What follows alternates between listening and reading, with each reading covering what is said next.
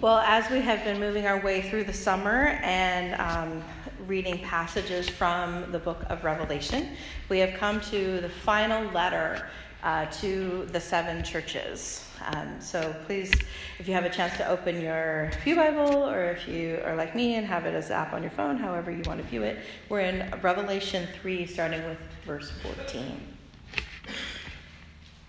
And to the angel of the church in Laodicea write the words of the Amen, the faithful and true witness, the origin of God's creation. I know your works. You are neither cold nor hot. I wish you were either cold or hot. So, because you are lukewarm and neither cold nor hot, I am about to spit you out of my mouth. For you say, I am rich, I have prospered, I need nothing.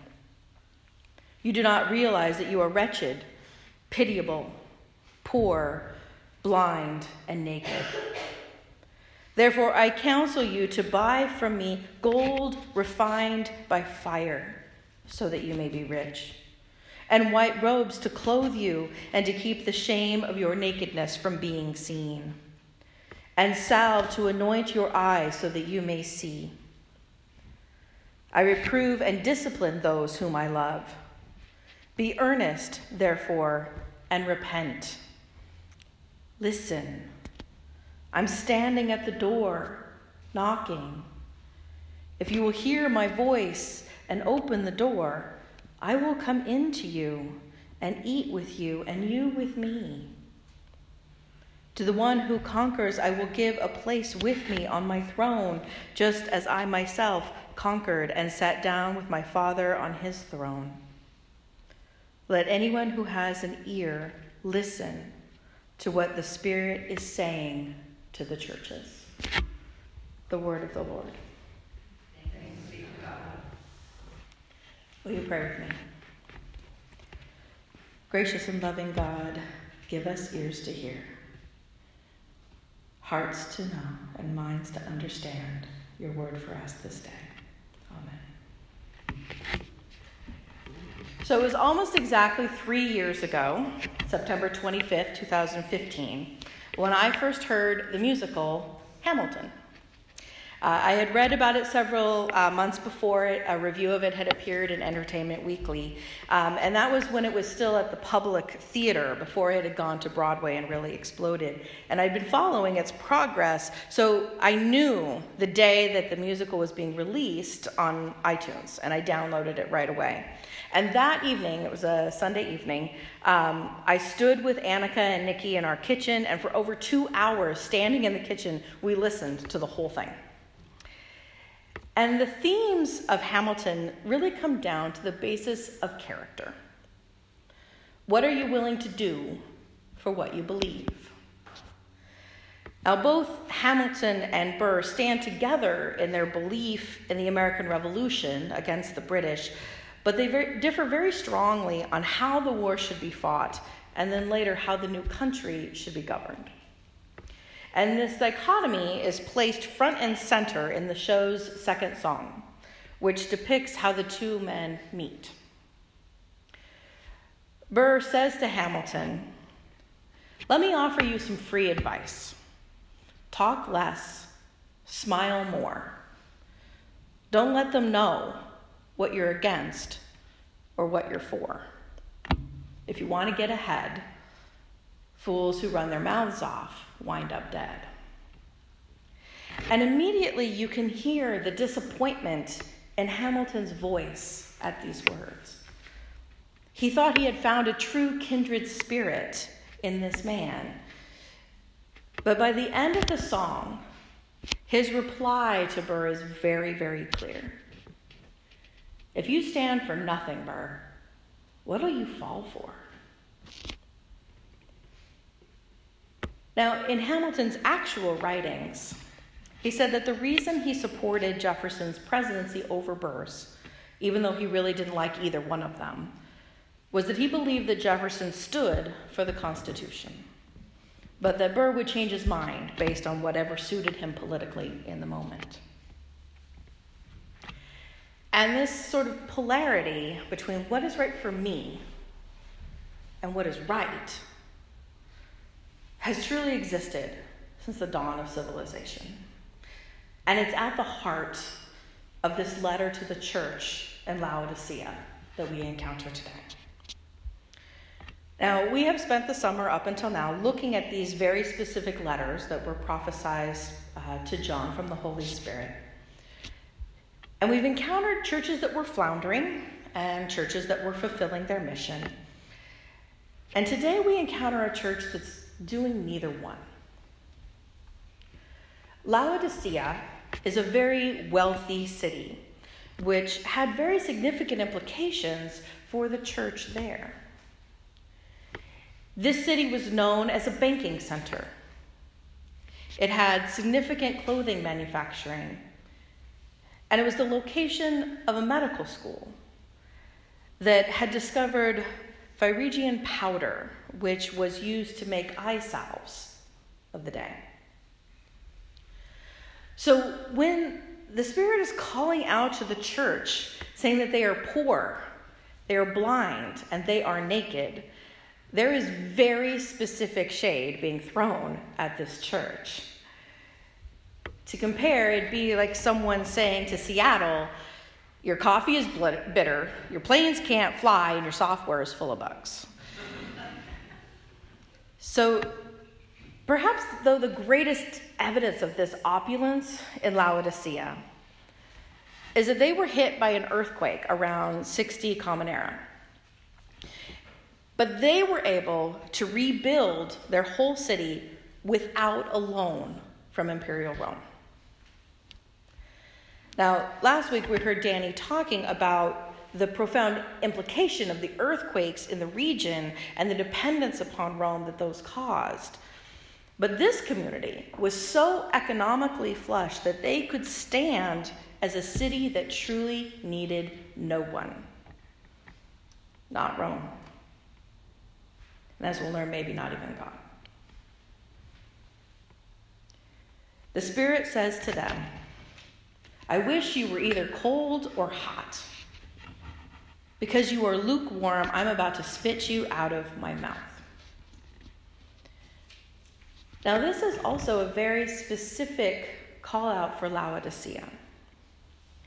See, they had a lot of money, but they did not have access to fresh water. Their water source came down from the hot mineral springs in the mountains through the aqueduct.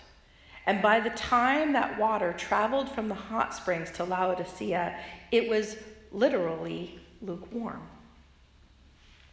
And they were a city situated furthest from the Mediterranean Sea and the river that flowed between them and Philadelphia. So their water was tepid, and because it was mineral water, didn't taste very good. So they're being told by the Spirit, I wish you were either a fresh, cool drink or a healing hot spring.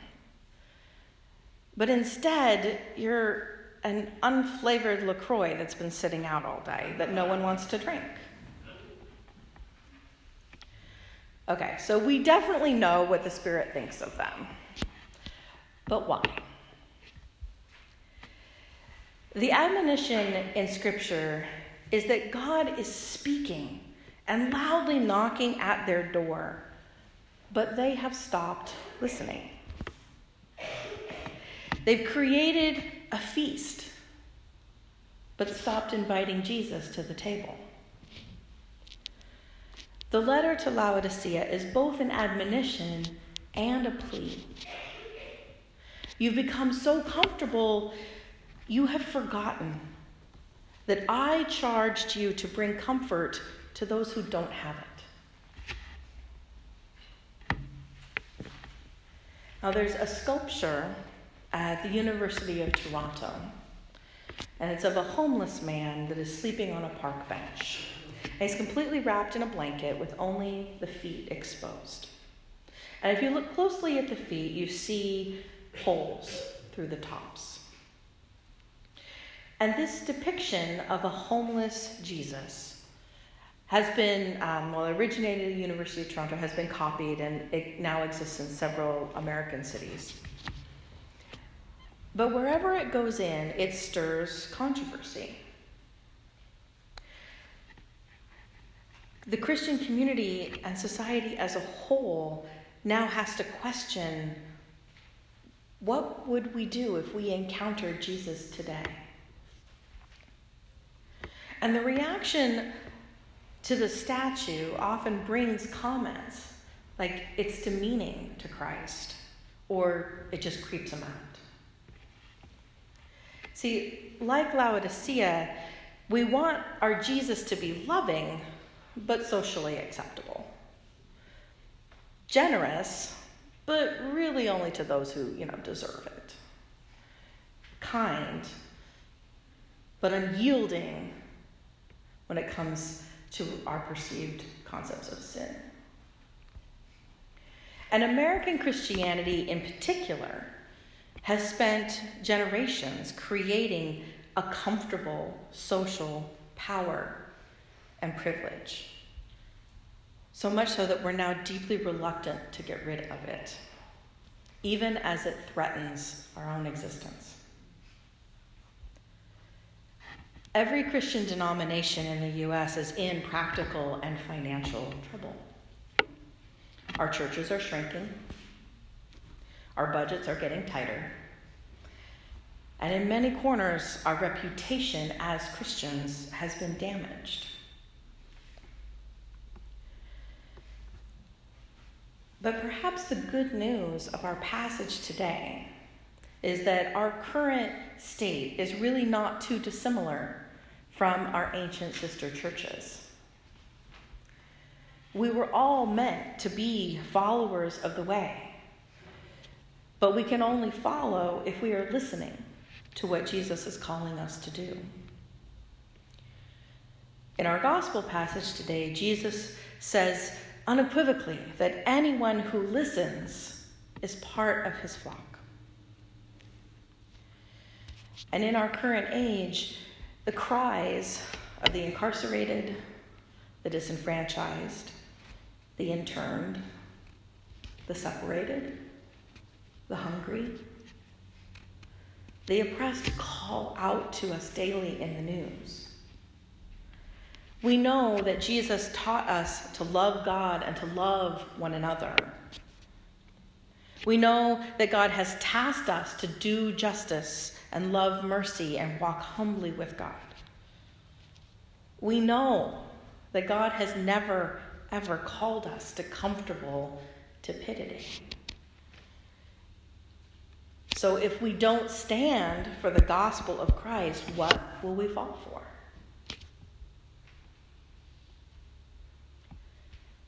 Uh, in the book that both Danny and I have been using throughout this series, is written by a, a Benedictine priest. Father Harrington summarizes this intention bet- uh, to all of the churches when he writes There's an incompatibility between a wholehearted following of Christ and the standards of a world unenlightened by the gospel.